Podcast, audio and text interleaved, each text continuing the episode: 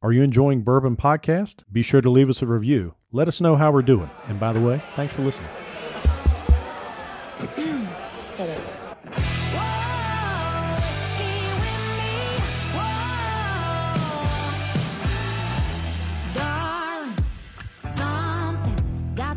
Welcome to Bourbon Podcast. Hey, the gang's back together. Kyle is here. We Yeah, missed buddy. him last week. Missed you guys. Wasn't the same without you. You did not miss us. I did. Hey, you know what? Uh, Marianne Eaves is on the show today. Super excited about that. You know, she was on the Today Show. I'm sure this is going to be the highlight of her career, her career right? She's like rethinking her life choices coming on Bourbon Podcast after the Today Show. yeah. She's like, well, I did the Today Show. Now I think I'll do Bourbon Podcast.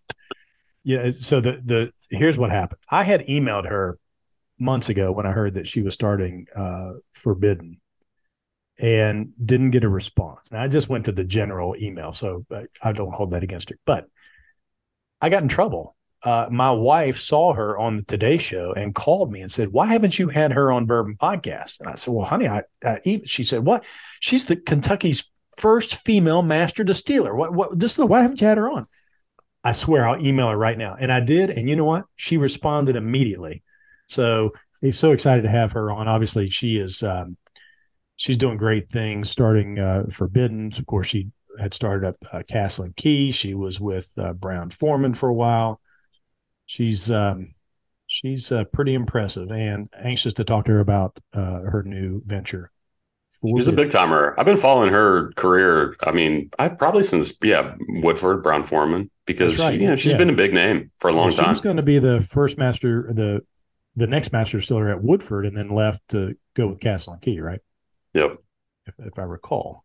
Well, let's get some news, and then uh, we'll talk to her in just a second. Maker's Mark, one of Kentucky's best-selling premium bourbons, is finally answering whiskey lovers' calls for an older product. Kyle and I were actually talking about this just a minute ago. Popular Distillery is introducing a new permanent addition to its bourbon lineup called Cellar Aged. And the inaugural version is a blend of 87% barrels aged 12 years and 13% barrels aged 11 years. For nearly 70 years, Maker's Mark has been selling its wheated bourbon aged around six years, creating a creamy, soft flavor and mouthfeel that has been sought after among bourbon fans worldwide. Consumers have been begging for an older Maker's Mark for years, says Beth Buchanan, Senior Manager of Innovation and Blending for the brand. And we've always said no until now. The distillery plans to release a limited amount of cellar aged annually in September, only about 30,000 bottles. That seems like a lot to me. It's not. Yeah, bottles? that's not a tiny amount. You know, if you when you uh, microphone MC, uh, when you you think about fifty states, you know, hundreds of cities, uh, you know, you start dividing it up. Like, well, how many bottles go to to the X level, then down to the lowest level? That kind of a release might mean a dozen bottles, you know, in West Virginia, maybe twenty max. You know, so there it's it's still that's still fairly limited when you think about some of these limited that are fifty thousand bottles. Joe will have uh, probably 15 of the 20 in West Virginia, just so uh, everybody else will know. Uh, the 2023 version is 115.7 proof, uh, which is well above the uh, their traditional 90 proof MSRP of $150. Uh, Cellar Age will be available to buy at the distillery gift shop on September 15th. Actually, I'm going to be over that way on September 15th. Oh, I'm gonna look at stop. Yeah. It's cool. Do you see they? So they're aging in the rick houses, the normal six years or seven years or whatever, and then they're moving to the cellar where it's like cooler and more. So they're slowing down Hmm. on a relative basis the aging for the last five or six years. Yeah, I'm anxious to try it. I'm Yeah, anxious, but uh, you know they'd we always just, we just reviewed, you know, the their limited edition, and so it's kind of a, a good timing to Yeah. go and try this. I think so too. Heaven Hill unveils Spring 23 Old Fitz Bottle and Bond Bourbon. As summer winds down and fall approaches, bringing with it bourbon hunting season 2023, Heaven Hill has announced the Spring 2023 edition of the Old Fitzgerald Bottle and Bond series. Now, let's see, the last one was 19 years. The one before that was 17 years, if I recall. Comprised of barrels produced during the spring season, lasting from January to June of 2013 and bottled in the spring of 23. The 11th national release of this line is a 10 year old expression. is this the youngest? No, No, I, there- th- is there no, I like think a there was nine? a. I think there was a. a nine. I don't know if there was an eight or not. At least there was a a, nine. a nine. Yeah, Yeah. for sure. There were two nine. There, I think there were like two nine-year-old releases. Joe, I can't. I'm gonna have to correct you the whole time. Lean in towards the mic when you're speaking. We gotta This share is my- going to be very interesting. That's okay. Yeah. Let's let's finish out the news and then we'll share when we get when we get Marianne on here. Uh, the Old Fitz uh, Bottle and Bond Spring Edition meets strict requirements of Bottle and Bond, the product of a single distillery from a single distillery uh, distilling season, aged a minimum of four years and bottled at 100 proof. Uh, 139.99 MSRP, 750 milliliters. Heaven, acquire, Heaven Hill acquired the Old Fitzgerald uh, in 1999. I do have something to say here because I thought they were No going way. to discontinue the the decanter series, you know, the bottle and bond, and sure enough, uh, the all those rumors are out there. They're incorrect. So here we go. We've got a, another probably fall of this year, right, and then spring of next year. Usually they follow it up with the back to back series, but oh, I don't know. Um, I hope they. I hope it makes it West Virginia just to May I'll try one. What the heck? But I mean, the other ones are so much older, so we'll see.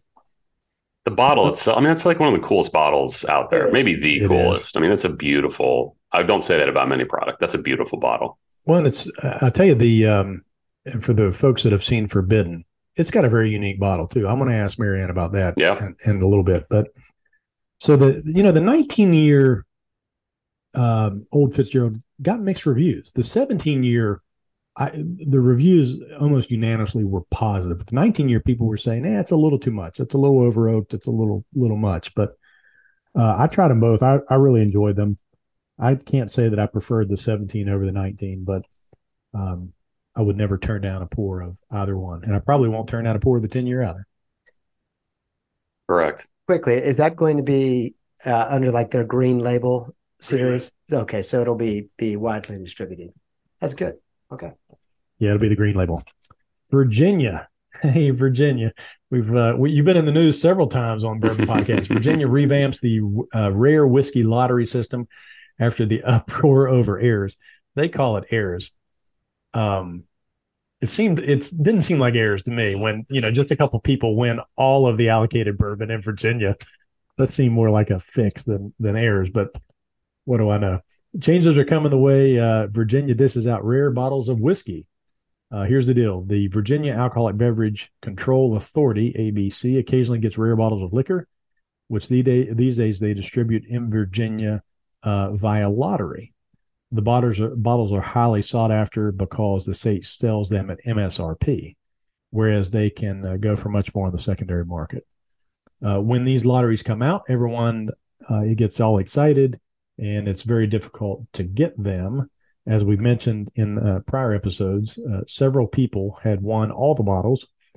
Uh, with- known as the Joe Nassifs of Virginia. yeah, the, the Nassifs of Virginia. We and I think we we tried to calculate the odds of that actually happening, and I think I think you were more likely to win the uh, Powerball and get struck by lightning on the same day than to win all the bottles of the Virginia lottery. But whatever, we'll just call it a statistical anomaly. Uh, in fact, I think that's what Virginia call it: uh, statistically abnormal results. Anyway, they're fixing it. Um, in order to enter now, there's so much information that they require. I mean, I, it's like they're going to require blood samples, Joe. I mean, it's it's really difficult now.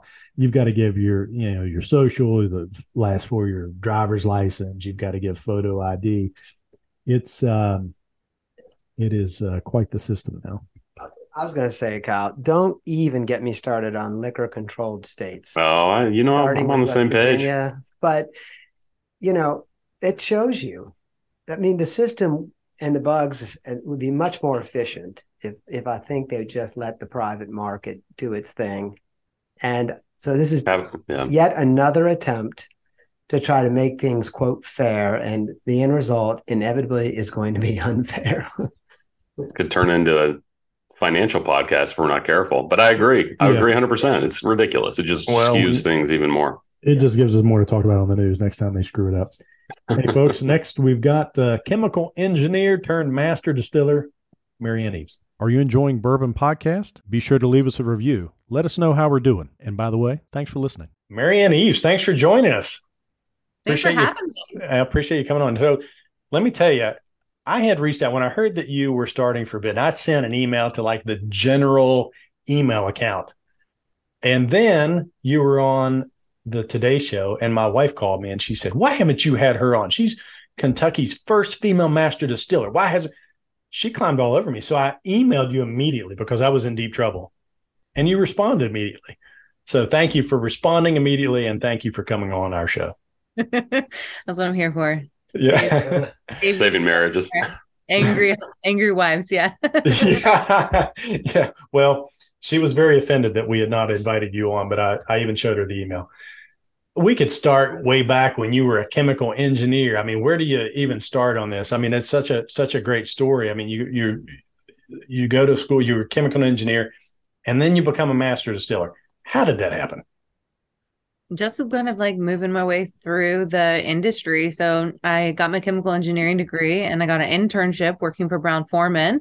Worked there for six years from yeah from uh, 2009 to 2015, uh, and that's when I moved over to Castle and Key and became Kentucky's first female master distiller. So I was working my way up the ranks while I was working for Brown Forman, um, protege to master distiller Chris Morris, um, the company's master taster. And I, I don't know, I just fell in love with the industry. I, I had no idea that bourbon was even a career choice, a career option, but um, uh, it's a really safe job for a chemical engineer. So, well, that, I guess that I guess that makes sense. I'm also a chemical engineer. It's not not really what I do today, but we Yeah. have that in common. Yeah, it's, it's, I wasn't really smart enough to do it full time. If you guys start if you guys start talking nerdy on us, everybody's No. gonna drop off. So Yeah. No, no, that's it. That's why we have. That's this, my last right? chemi comment.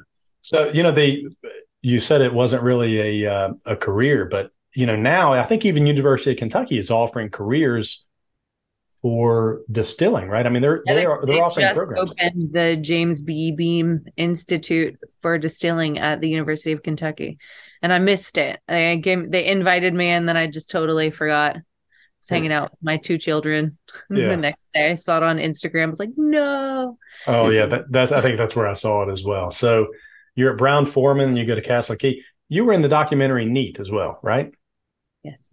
That's I what I thought. I remember seeing you in that. I haven't watched that in a few years, but you decided after all this, now you're going to start your own your own label, your own brand. Tell me tell me about that decision.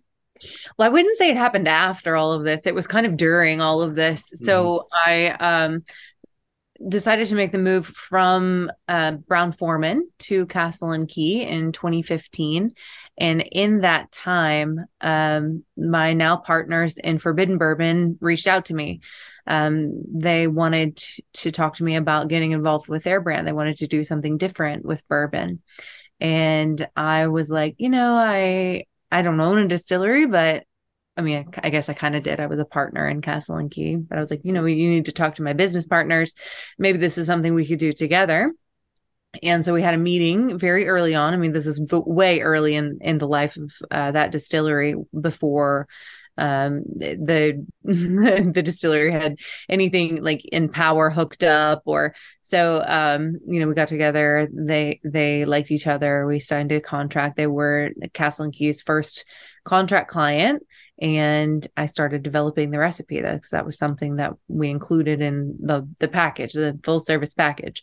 Uh, so I went through a lot of different iterations. Uh, it was it was a nice, I think, complement to the the work that I was already doing because I knew I wanted to use white corn for Castle and Key because that was historic to Colonel Taylor. He used Mhm. white corn in the old Taylor recipes, um, not so anymore um but i went back to history and i was already like looking at these different processes and these different ingredients. And um i i really enjoyed the whole sorry about that the whole process of um developing what would become forbidden.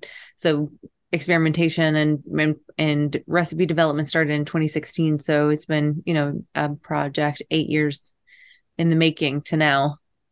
And so, So- were, you, were you thinking back then this was the path, or were you thinking it was um, you were just trying to create something cool? I mean, were you were you were you always thinking maybe I'll do my own brand? Well, it, I knew it was their brand. It was these guys that that came to uh, me, uh, uh, you know, approached me. They wanted me to be a part of it, um, but I wasn't um, involved in in in a way like I am now. I'm now a part owner after since leaving Castle and Key. They brought me on as a owner in Forbidden. Um, there was a time, you know, I was kind of questioning what I wanted to do. Um, there was a a period of burnout and overworked and I just kind of lost my my passion and um they were persistent and I just think that they're genuinely nice humans that I get to work with on this Forbidden Bourbon project. So um it it's okay so we do we want to dive into that or you want to yeah, you go go. Well, I've got a, all, I got a well, I've got ahead. a question, yeah, Ben. So is some of the dis, uh, distillate for Forbidden from Castle and Key, or did it end up all? Was that all BBC, or is there no, like a- it was it was distilled initially at Castle and Key? So I developed the recipe there, and then two years later in 2018 we did the first production for them. So I distilled it myself. Um, I was there when the first load of white wheat arrived at the distillery and it was the most beautiful mm. truckload of grain I'd ever seen.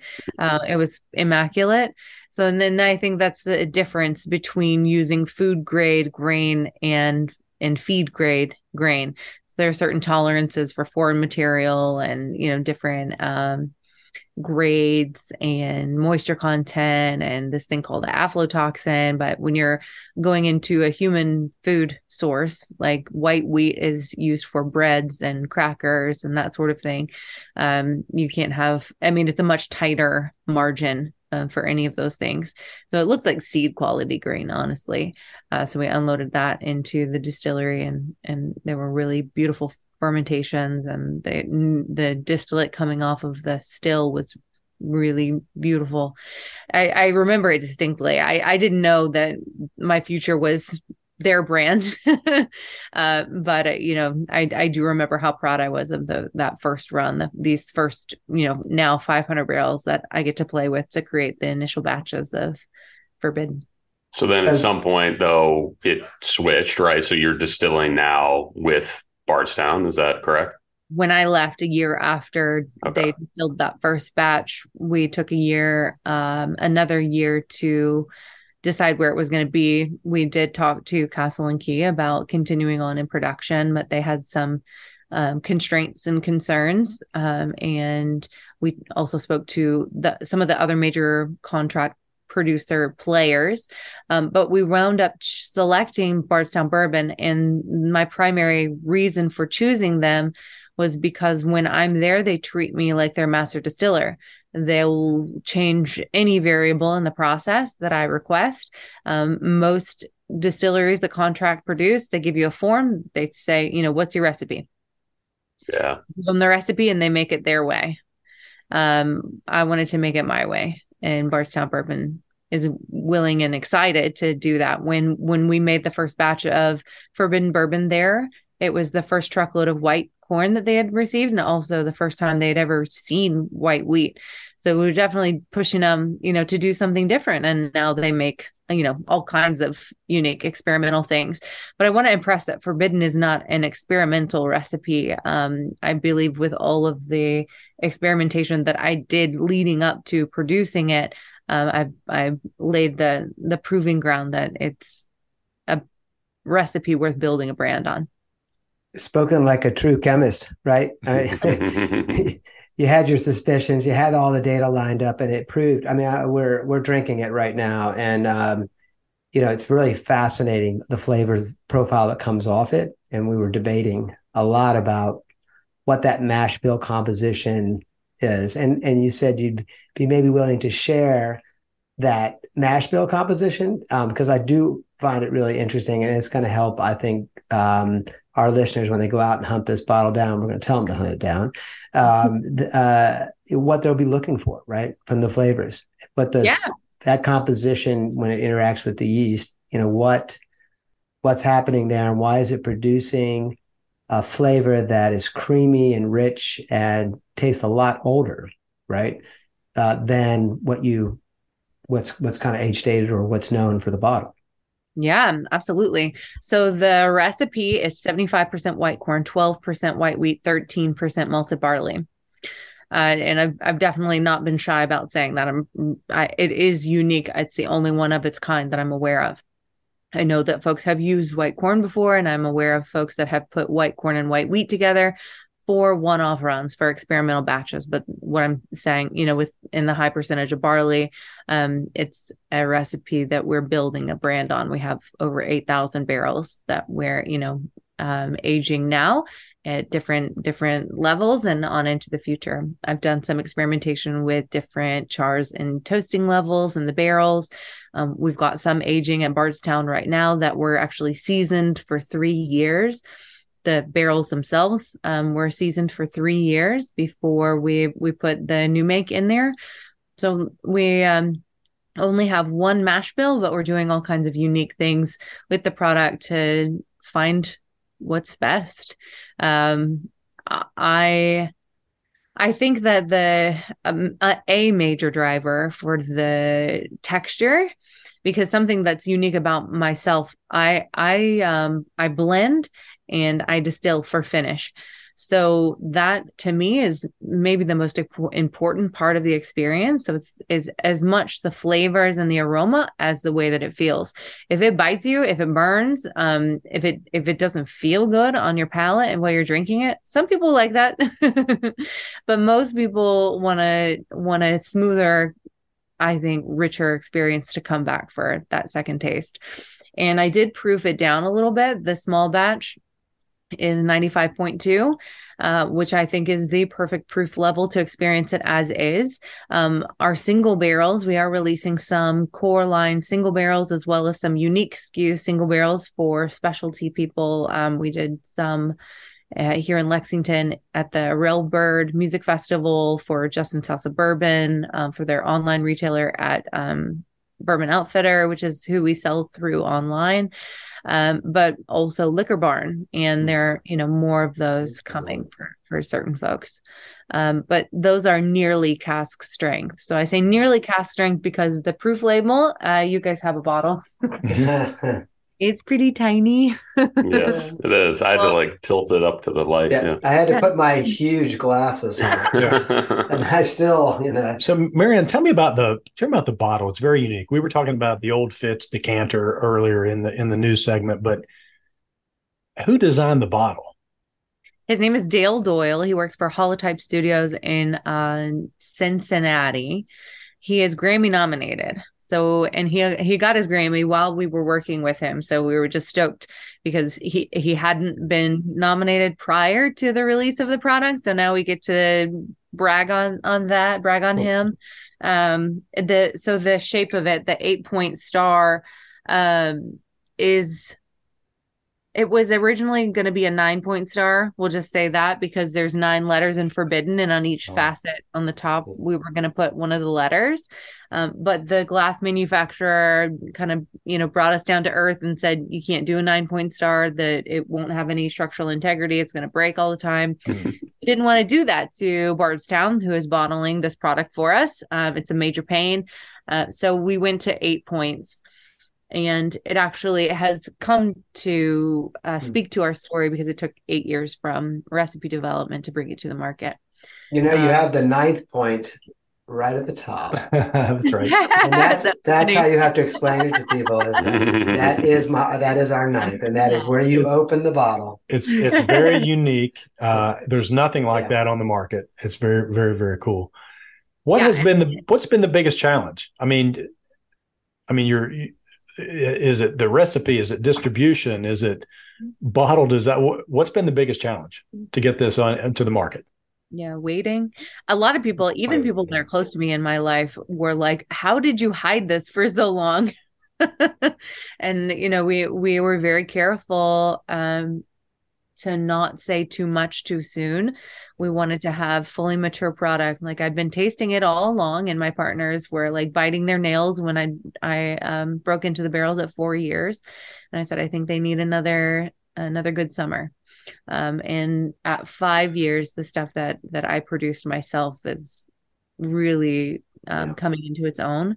So it, it it tastes older than five, and and even at four, it was delicious. But I, I knew that uh, it would just get better, and so I am holding some back to continue to age. But white corn, so a lot of people when they taste younger bourbon they taste a lot of the grain corn notes in particular. And white corn just isn't as corny naturally.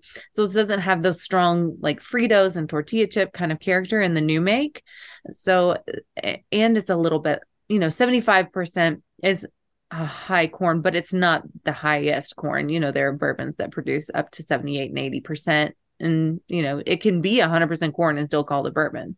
Hmm. it ha- just has to be above 51% well there's uh, there's no heat to it. And when joe tasted it the first time he tried it was right before we went live we went with you and he thought it he thought it was much older so it tastes much more mature than and he, by the way he's the expert i'm an amateur kyle's kind I'm of an amateur no he's mid-level yeah. Um, and I, I can't do an amateur. I can't do tasting notes or anything. Um, I, I blame it on a deviated septum, but mm-hmm. I don't know. No, it's very important. Uh, yes, it is. Well, I, I, don't have any, so I either like it or I don't like it, and I really like this. But um, our uh, our in house expert thought it was much more mature than five. Well, yeah, it, it, definitely there's zero youngness to it. To your point, Marianne, like you, none of it. I mean, I agree, it drinks a lot older than five years, but it categorically does not taste young, like yeah, you were talking about. So clean. Um, and the finish is long. Like you have to. I've been chewing on this during the interview. You know, literally chewing on. You know, first I was smelling it for a while, then I was drinking it, and I'm like, let me just chew on this, and let the long uh, finish kind of deliver these really nice fruity flavors at the very end. Like a lot of whiskeys will give you oak or whatever it might be at the end, but at the end of this one, you get this pleasant, uh, I w- I don't want to say dark fruit, but you know, you get a nice sweetness at the end, and um, it it almost we we've been interviewing a number of uh, blenders out there, these master blenders that are popping up, great brands, expensive bottles, and that was the other thing I thought about was is this a another um, if it's not a blend, is it a it must have secondarily finished. What did they? Yeah, like that was my second question. Did you did they finish this in something to like achieve this flavor? So, you know, that's a real compliment to you. Probably as a chemist, Kyle will can relate to that. That you've actually delivered on what you probably thought was going to produce a really complex flavors and that this great viscosity, like you said, good. It's long finish. Five year old? No way. I can't believe it. Thank you. Yeah, and to blow your mind even more, there is actually a small, small percentage of it that is the three-year-old from Bardstown. Nice. Oh. So what's the you started to say, and I think we cut you off, but what's the what's the proof on the like the near barrel proof stuff you're doing? Is it different yeah. depending on? Yeah, cat, cat near near cask strength is near just cat, yeah is just rounded so that I can fit all the numbers on the label. so where they've been winding up is, you know, between 114 and 116 so far. Nice. Nice. Were those the bottles that you signed at Justin's a week or two ago? Yes. Mm. You, you weren't there. No, I no, I I well, found out on Monday. I think she did it on a Saturday or Sunday, and I found out a little late. Otherwise, I would have driven up and grabbed one. Bring your bike with you. Yeah. Yeah. Absolutely. We, we haven't started promoting it yet, but I am going to be doing a signing at the Hamburg Liquor Barn um, in early September. Oh, there we go. Nice. Didn't you say you were going to be over there soon? Ben? I probably could, will. It could work. Yeah. I'm gonna I'm gonna be in Louisville on. Uh, is it the uh, what's the big the Bourbon and Beyond music festival with Bruno Mars. Sweet. Uh, anyway, we're going to be there for that. I will be. I'm not taking these knuckleheads with me. what is uh what's next? Yeah. What's next? Uh world domination. Um, building, building, a distillery in Montana right now with two other women. Um, we're going to be doing whiskey rye, gin. Um, I've got an amazing female distiller that's coming to join the team. She's in Texas currently, going to make a pit stop in California and then come to Montana when we're ready for her. Um, wow. Also, maybe building a rum distillery down in Pahokee, Florida. I've got some really wonderful partners. Uh, another female-owned brand. Um, her mother was a sugar is a, still a sugarcane farmer down there, and they've just got some really unique soil and a really amazing story, the heritage of their family, and they really want to help re- revive, revitalize this this town. Uh, it's an interesting story. Um, I, I don't even know the number, but lots of major um, like uh, professional football players uh, were born in this area. So there's something about I don't know the nutrients in the soil or you know how how the the that region in Florida that specific um, area just grows them tall and strong. I guess. I, well, so I those are both up there. Yeah. yeah, no comment. They're those are both obviously separate from Forbidden, like the Montana Distillery. That's a whole new brand. Oh, thing, yeah. And I'm doing cool. some small scale blending for for different projects. Some that I'm um associated with, some not. Um, the the um internet gamer Dr. Disrespect. I've done two releases for him. Hmm. Um, we're working on a a third. Oh, shoot! Maybe I just spilled the beans. I don't know. Thank you. We're good at that. Like we're that. good. We're, we're actually pretty good again. We love to we love to break news on here. Yeah. Oh, uh, we got David Coors right to break his big. News. Yeah, that yeah. was good. Yeah, thank you, Kyle. Another oh, Bardstown. Another Mark Bardstown and Sherry Carter broke news on the podcast. Yeah. Jackie Zykan broke news on the podcast. We like it. We like it. Um, so, you know, for the Kentucky's first female distiller, you're doing female-owned uh, distilleries in uh, know out west and the the rum in uh, in Florida. How old are your daughters, and what are they thinking? I mean, here they're watching you just bust glass ceilings all over the place. Uh, How old are they? Daughters, yeah, my daughters are three and turning two at the end of the month. oh wow! Um, uh, we so Andy is like starting to recognize bourbon bottles, and I've been teaching her the word bourbon because she she saw a billboard with um I don't know I think it was like like a liquor barn advertisement or something. We were passing by the liquor barn, and she's like, "Are those mommy drinks?" Uh. mommy, mommy makes those, yeah yes, they are. Literally. All right. So I'm going to ask you the question I ask every guest, particularly the the blenders and the distillers. Yeah. When you go home in the evening and you want to drink, what what's your go to pour? My go to bourbon.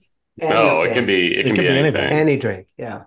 Um. So recently, I've been I, am I'm, I'm a little bit all over the place. So I'll do red wine or uh, IPA. I really love Deschutes um, fresh squeezed. Oh yeah. Um, if I can't get that, I do Sam Adams cherry wheat, mm. which is just kind of like candy, I think. Mm-hmm. Um, and then I, I don't know. I love a Bloody Mary too. You know, the first three or four times I asked that question, everybody said water. water. and then, yeah, but now people are actually telling us. I mean, yeah.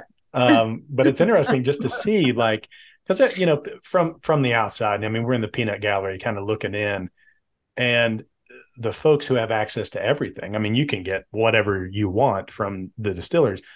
I love to know what they're drinking. I mean, you know, we asked Julian Van Winkle that question, and it was uh, Redbreast 12, right? Well, he would he said, "Yeah, I go home and I drink a Redbreast." Fifteen. Was it fifteen? Yeah, I thought it was twelve. And the Weller twelve. The Weller twelve. Weller twelve was yeah. his back pocket at the distance. Yeah, walked around. But the Redbreast fifteen, he really liked the Redbreast. But I think people are curious, like the folks that have access to everything. I mean, we, you know, we're the we're the nerds that stand in line at liquor bar and waiting on the next release.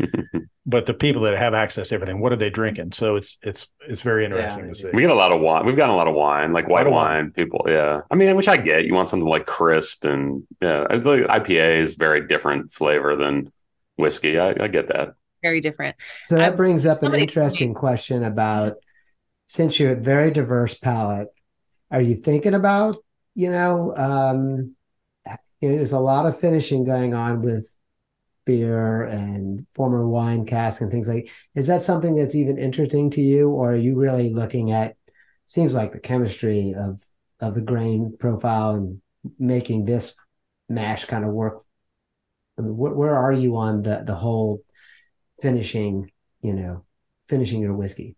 No, I think there's a lot of opportunity, and I have um, a couple products out there on the market. The Sweetens Cove 2022 was finished in Speyside Scotch casks, which I was um, I, I, developed that blend and the finishing process. And then there's also Sweetens, Sweetens Cove Tennessee, which is finished with toasted sugar maple. Um, I, I think that there's a lot of opportunity. And I work for Brown Forman in research and development. They have a like small scale maturation uh, facility on corporate campus in the R&D um, pilot plant, their micro distillery. So I'm I made and and was a part of a lot of unique products, a lot of unique whiskeys, a lot of unique finishings. Um, and and what what I want to see is people putting really excellent, thoughtful blends into those finishing barrels. Yeah. I hate it. I hate it. I hate it when people put trash whiskey into another barrel and think that they're going to pass it off. Um, they're like, you know, this is it's so so right now, but put it in another like heavily charred new barrel, and people will never know. Um, and it may be passable, it may be all right, but when you put three hundred dollars on it, like I don't know, it really gets under my skin, and um, I know what you're doing out there. yeah, the problem the problem is you can't fool me. yeah, the problem is their brands are being purchased for forty million dollars today, you know, or more, or more. Yeah. yeah, yeah. We've had some finished whiskeys that weren't our favorite. There's some great examples. I mean, there's some fantastic product, but there's a lot of product we have not loved. Well, the ones that I like the best, I like the ones finished in the rum cask, but mm-hmm. the ones that are finished in red wine, for some reason, those just. But that's that's just no, me. No, uh, other people you. love it. Other people really enjoy it, but not not me. I, I liked it. Yeah. Yeah, Joe Joe liked it. So is it the white corn? all three of us when we tasted this, or is it the the, the, white wheat? Yeah. I thought that we thought it was rye. Like it's got a, it doesn't have heat, but it's got a spice. What's the spice in in Forbidden? Uh, the spice can come either in during the fermentation process, so it's a low temperature fermentation. So there've been there's a little bit of um, I don't know what to say, uh, misunderstanding about what low temperature fermentation means. So this is a process that dates back to the early 1900s. It was um, research that was done by the Seagram's distillery back when chemists were first getting involved in the distilling process. You know, before then, they they didn't even know what yeast was. So, um, actually studying yeast and different temperatures of fermentation and the uh, the um, products that the yeast were producing at these different levels and times and temperatures um, it, it's really fascinating that it was something that was that that seemed worth exploring when they were exploring everything. And then when big corporations started taking over and every dollar and minute was under scrutiny um, they started raising the temperature and, and reducing the time. And it's a, a term that we that we hear all the time in the culinary world low and slow um, but if you take the temperature down in fermentation initially, the yeast start a little slower. And at those lower temperatures, they're actually producing different flavors. So some of the spices coming in during the fermentation, um, different chemical reactions that are happening with the different components that are being produced by the yeast and also that are um, already in there um, naturally, naturally in the grains. Um, it, it um, also comes into play in the barrel. So different spice components can be developed.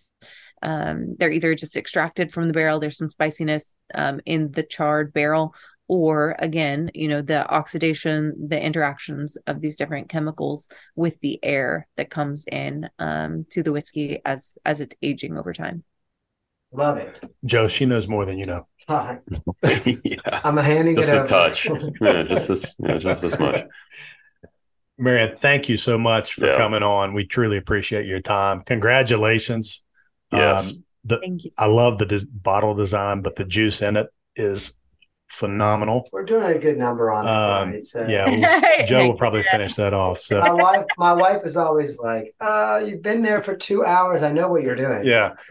Tell us, uh, where can folks find Forbidden? Yeah. Uh, so Forbidden is available. I think there's still some left on bourbonoutfitter.com. We keep selling out and trying to restock them. So I, I believe there is some available currently. Um, it's also distributed in Kentucky and South Carolina. Um, we are hoping that before the holidays, we'll be in one more state.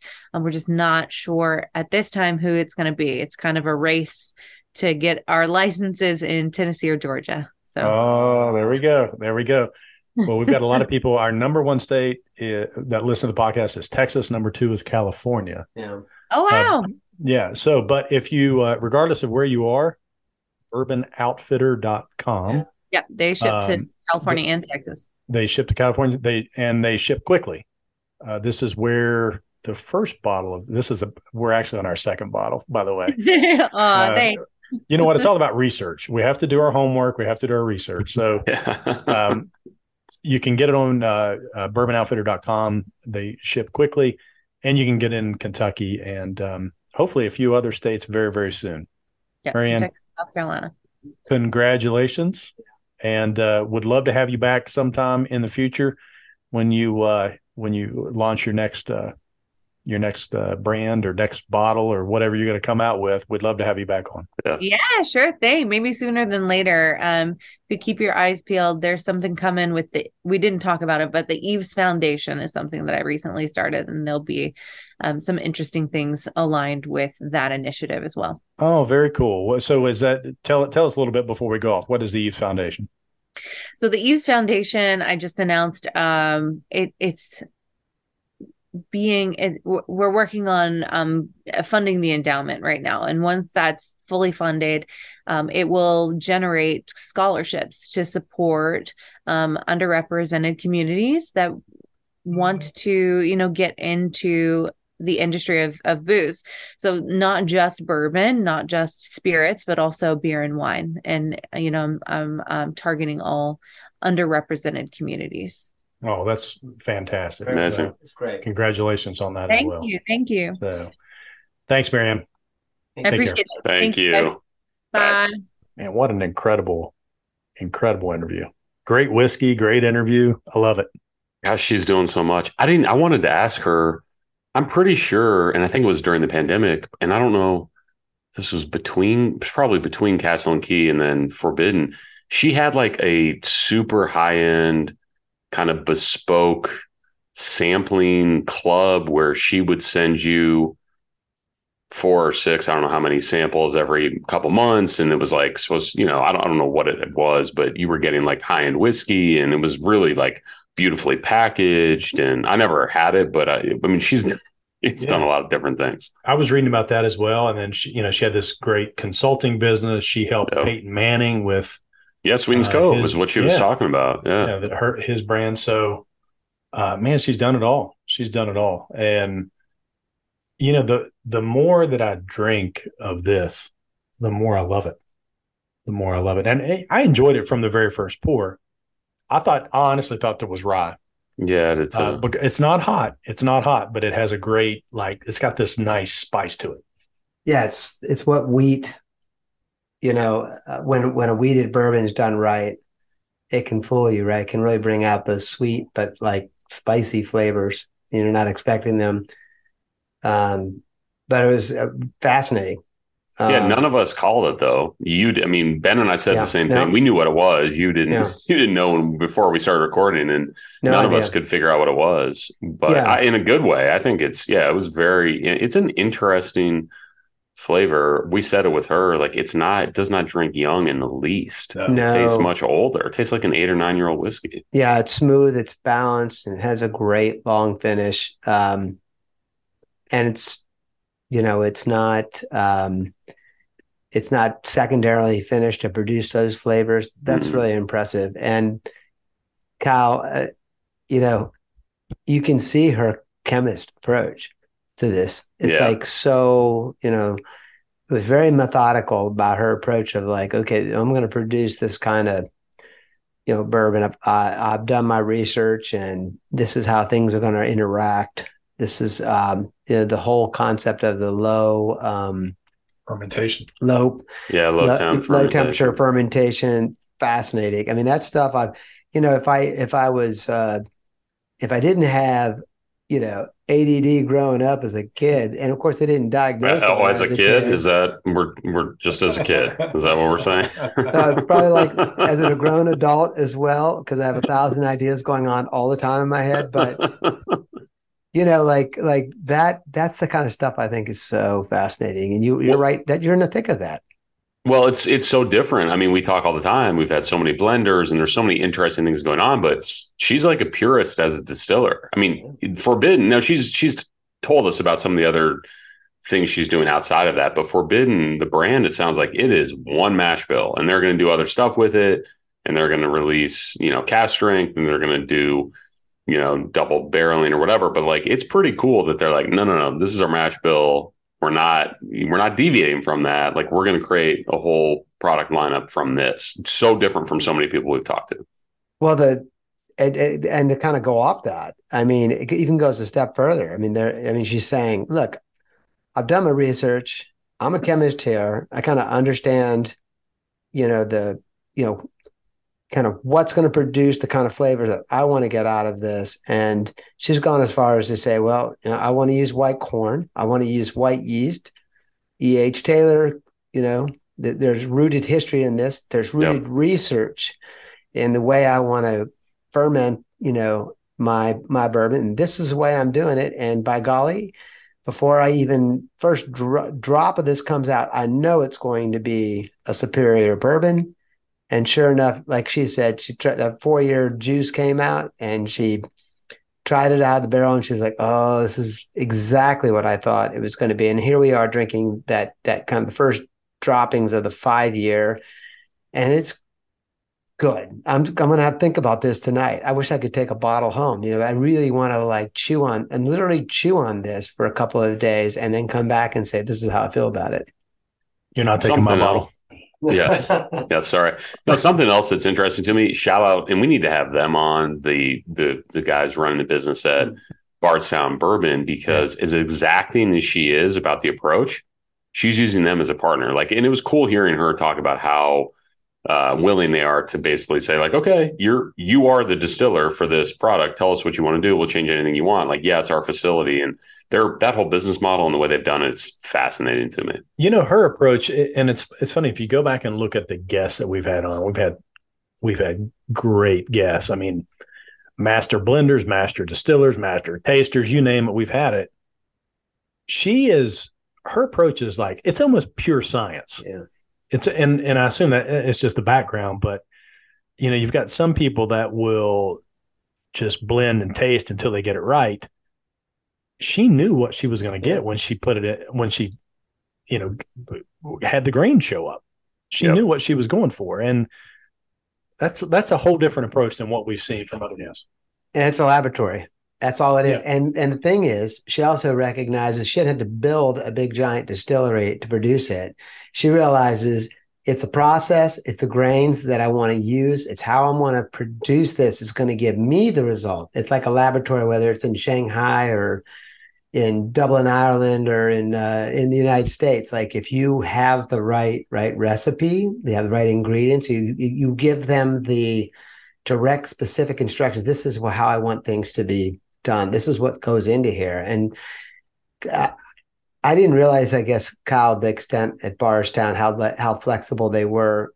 That they would literally, I mean, that you have like someone from yeah who says, not only are you going to, you know, I want you to just distill whiskey for me and set it off, but this is how I want you to do it. Yeah, I didn't either. I kind of thought it. That's I kind of thought. I mean, maybe maybe I assumed it was more like MGP than it is in the sense I thought they kind of had their products and yeah, they would, you know, do different things with them. But yeah, I did not understand like you basically are going in. If you have the knowledge she has, you are the distiller for your product and they'll do whatever you want. That's, I mean, that's amazing. That's why the business model is really cool to me. And by the way, for her, the business model or for her and her partners are forbidden. I mean, good for them. They didn't have to sink $20 million or whatever it is into a distillery. It's like, no, no, no. We can distill and control it but we're going to use someone else's capital investment. Like that. work, work smarter, not harder. So yeah. My, my, my question for Ben is because you, you control the social media. Uh, is you just gave away our secret? They thought you and I were. hey, look, we're the brains, and you know, we're the we're, we're the kind of no one has accused us of that, Joe. the beautiful color around bourbon podcast, but we make we make bur- we the viscosity of bourbon podcast is thick because of the us. mouth the mouth feel yeah. It feels so good. But my point um, then is um, it's it's a great you know for, this is a very good bourbon. And mm-hmm. we're here we are we're gonna we're gonna do this podcast. And people that listen to us listen to us because they they learn something from what we're trying to do. They get excited about it and then they want to hunt it down or they want to go try it how the hell are they going to try this? They're going to come to your house. They're going to line up in RVs and say, "Hey, we want a, a shot." No, she said it's still. She said she yeah. said it's still available on uh, Bourbon sorry, Outfitter, right? yeah, Bourbon Outfitter has it, and you know they they do a great job at shipping, and you can get it in two or three days. But is there anything? I, I, but but the yeah. yeah. the small batch is yeah. still out there, but I, the the um, barrel proof or the the higher octane one, I think you have to go you know, I don't. I'd be shocked at this point if Justin's has any left because I think there were only yeah, about twenty not. bottles left, and I was pushing it out on social media. But she, well, she just all those bottles. She just told us the uh, liquor barn she's going to be at soon. Liquor so barn. don't people don't, yeah. don't remind people because I'm going to go stand. Yeah. I'm going to be. I'm going to go and wait. I'm going to get some of that. A lot of it. Um, you know that first of all, it's a really cool interview, and it it's it was interesting to see her approach versus some of the other guests that we've had on. Just a completely different yep. approach to distilling and blending, and um, damn, she's really smart. Yeah, like really. Yeah, she's really, got a lot really going smart. on, man. Good for her. She has a lot of a lot of irons in the fire. Wow. Yeah, she wouldn't be a like a like a master taster, like you said. You know. Yeah or like quote a master you know distiller i mean she truly is like uh i i can it's hard to explain of all the different bright incredibly um like uh advanced people in the bourbon industry that are doing different things right now she has her own piece of this there's no doubt about it and i had no idea yeah it's fascinating. Yeah, I, I, we need to wrap up, but the rum, the rum idea is fascinating. I'm yeah. telling you, that's like an unexplored part of the spirits world is like high end rums, and it, she's going to do it yep. in Florida with like a historical family. Like that's cool. That is. Cool. I mean, what a great example for her two daughters. Yeah. I mean, she's kicking ass, and they're just they're they probably don't understand it now, but when they're um, a little bit older, they're gonna be like, "Man, she did that. she was mom, the first yeah, wow, of this mom. and the first of that, and she did this down in Florida." And yeah, wow, folks, pick this up. The bottle is really cool. The juice is outstanding. Joe, two thumbs up. Yeah, I, I, I, I got to hunt some down, and I just have to figure out whether I want to do it online, Ben, or just have you go to Liquor Barn and wait in line for me and Kyle. I'll do that for you, buddy. Yeah, I'd say you need to. I think everybody that um, if, if, if you're a, a, Weller, you know, wheated bourbon fan or Makers wheated bourbon or Larceny barrel proof, um, you know, the um, this is a this is a wheated bourbon uh, but it's using uh, white wheat and it's using white corn. And this is, um, you sometimes taste a little of all those things in what she's trying to do, but it's a completely different, like in the end, flavor profile, flavor profile and finish. So, now, do yourself a favor, pick up Forbidden. Uh, we tasted the small batch. If you can find a bottle of the barrel proof, uh, email us. Let us know how it is. Thanks for tuning in. Are you enjoying Bourbon Podcast? Be sure to leave us a review. Let us know how we're doing. And by the way, thanks for listening.